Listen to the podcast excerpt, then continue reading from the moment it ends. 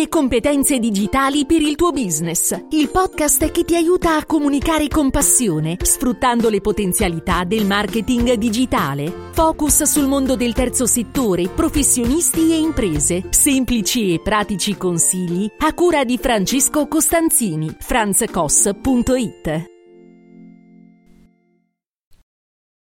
Ciao da Francesco Costanzini, in questa puntata del podcast, il podcast in cui cerco di fornirti dei consigli utili per la tua comunicazione, vorrei parlarti di questo concetto. Parla come mangi. E già, questo modo di dire si adatta molto bene al contesto della comunicazione anche nel mondo digitale. Perché si dice di solito parla come mangi alle persone? Lo si dice quando c'è quella persona che parla difficile, magari quando non è necessario, ok? Allora, nelle nostre puntate del podcast abbiamo visto, abbiamo, hai sentito, eh, pronunciare eh, da me tante frasi e tanti esprimere quindi il concetto che per comunicare con efficacia si debba avere quindi la consapevolezza, consapevolezza che e si debba quindi conoscere, conoscere bene, avere ben approfondito il messaggio che vogliamo trasmettere, in modo tale da poterlo riuscire appunto a trasmettere agli altri, ai nostri interlocutori. E abbiamo bisogno anche di conoscere a chi ci rivolgiamo con esattezza.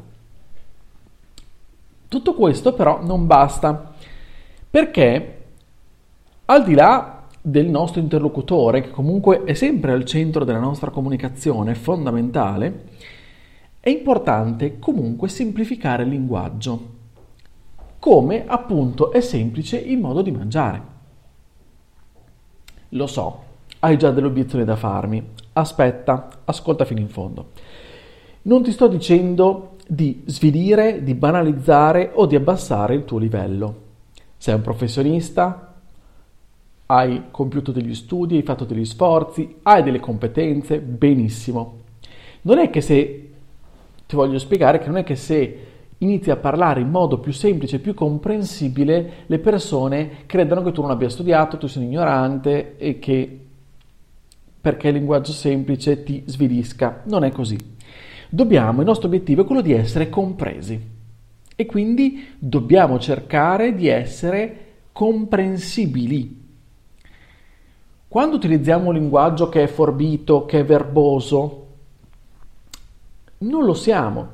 Questa è una prassi che probabilmente ci hanno insegnato a scuola, cioè più sostantivi, più sinonimi di un certo livello, di un certo calibro in, in, utilizzavamo nei nostri temi, più i professori, le professoresse, le maestre le maestre erano contenti.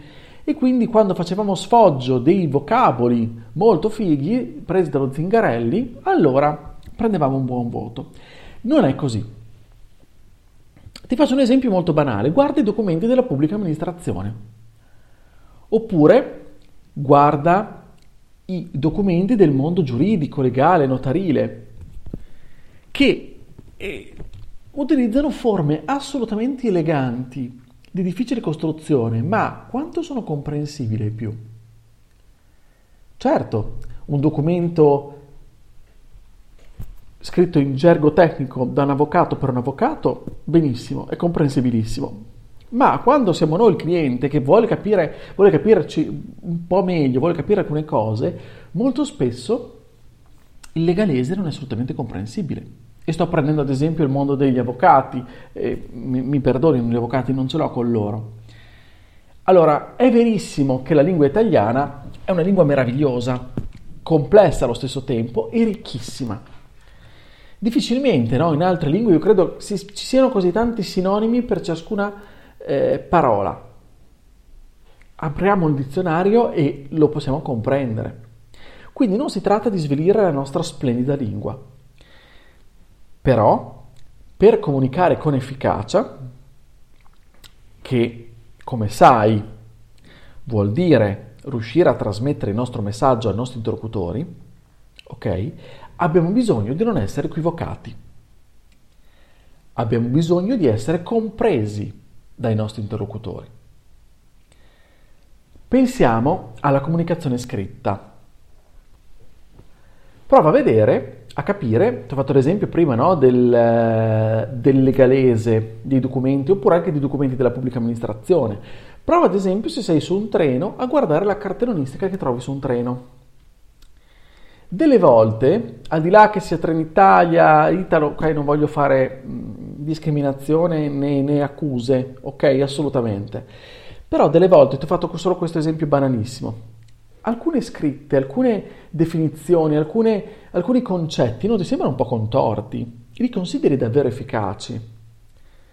Perché probabilmente tanto più il messaggio è condito di virtuosismi, oppure quando vogliamo fare i fighi, oppure quando vogliamo far capire che dietro c'è una competenza, una cultura, tanto più complichiamo le cose, complichiamo il messaggio.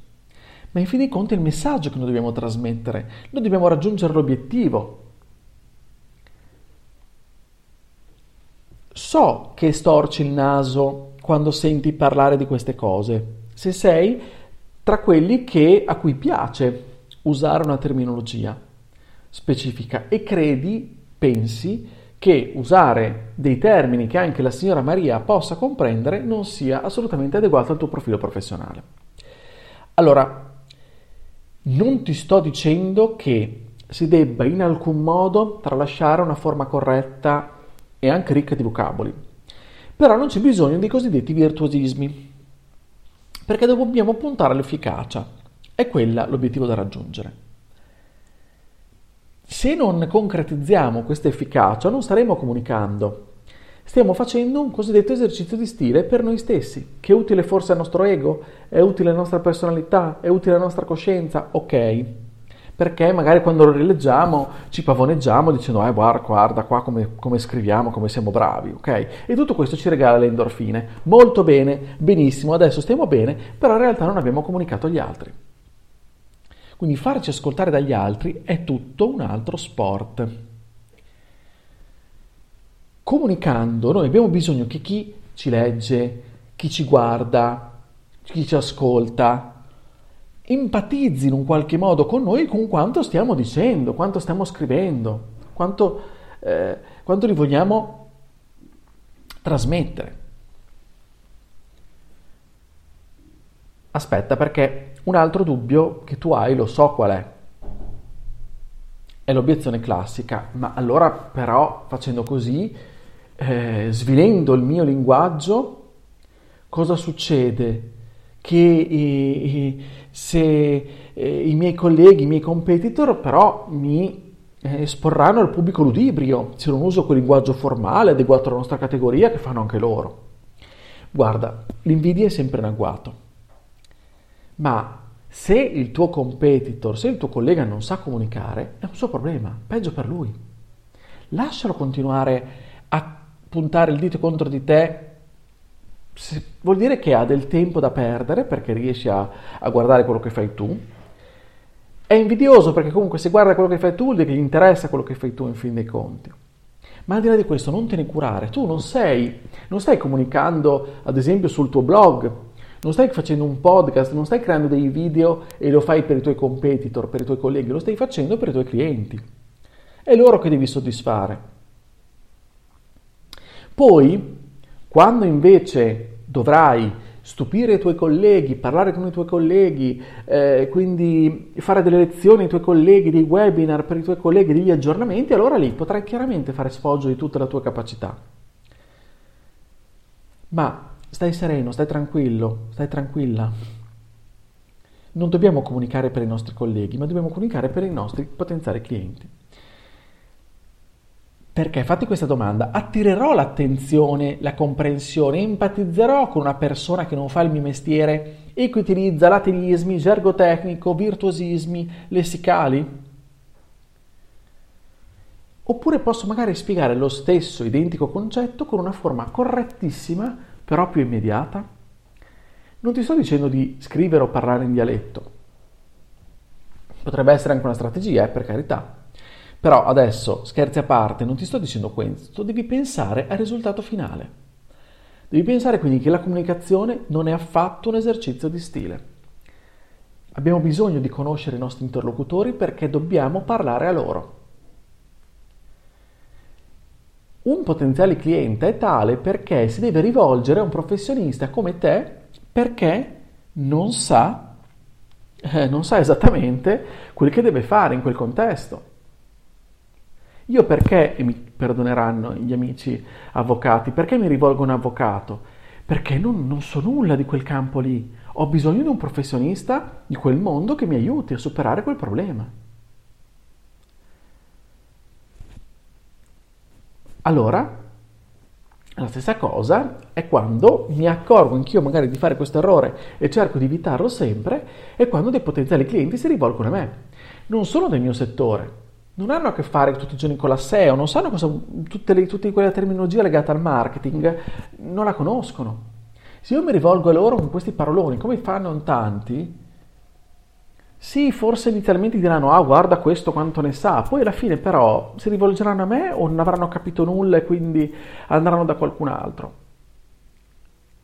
Quindi bisogna semplificare, cercare di rendere il nostro linguaggio comprensibile, corretto, ma semplice. Allora, in questi giorni, e poi concludo, ho, ho ascoltato una diretta, un webinar in diretta tra due professionisti molto bravi e, e tra l'altro eh, proprio questa mattina mi sono ritrovato un articolo scritto da uno di questi due professionisti, che è Riccardo Esposito.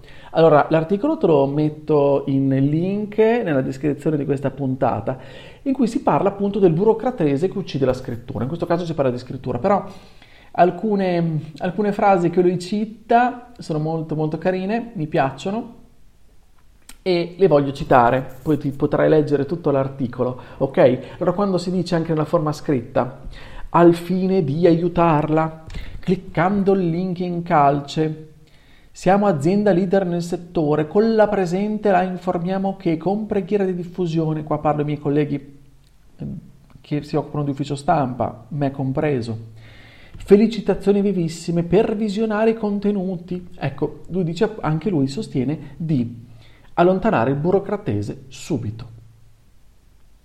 È un burocratese che ci hanno insegnato che si insinua nelle nostre mail. Io mi rendo conto di delle volte di scrivere, di sapere assolutamente scrivere in burocratese e mi riesce molto più semplice, molto più naturale che invece utilizzare un altro linguaggio. Forse perché ce l'hanno insegnato, eh, ci hanno insegnato che così era corretto nel mondo del lavoro, lavoro prof- nella professione?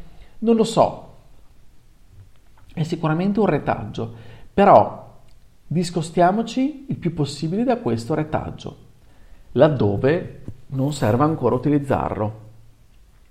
Non voglio entrare poi nelle specifiche, però non voglio essere un, un assolutista, ok? Quando vogliamo comunicare con i nostri potenziali clienti, parliamo di questo, ti voglio parlare di questo, allora allontaniamo il più possibile il burocratese. Non c'è bisogno di essere maleducati, non c'è bisogno di essere aggressivi perché non utilizziamo un certo, un certo gergo, ok? Vuol dire essere semplici, immediati, molto molto chiari, molto specifici. Abbiamo, dobbiamo avere davanti l'altra persona che deve comprendere quello che gli stiamo dicendo, quello che stiamo provando a comunicare con lui, con lei. Ok? Bene, allora io ti ringrazio per, per la tua attenzione il tuo ascolto, grazie della cortese attenzione, mi viene da dire in questa puntata.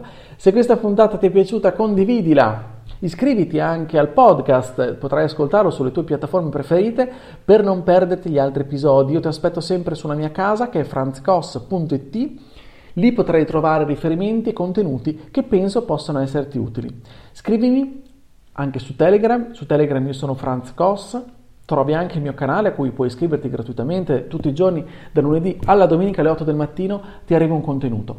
Ma ti chiedo anche di iscrivermi direttamente al mio contatto personale diretto Franz Koss e lì mi farà piacere ricevere i tuoi commenti, i tuoi dubbi e tutte le tue domande. Bene, come sempre allora ti auguro una buona comunicazione, ci sentiamo nella prossima puntata, la prossima settimana, sempre qui sul podcast Competenze Digitali. Ciao da Francesco!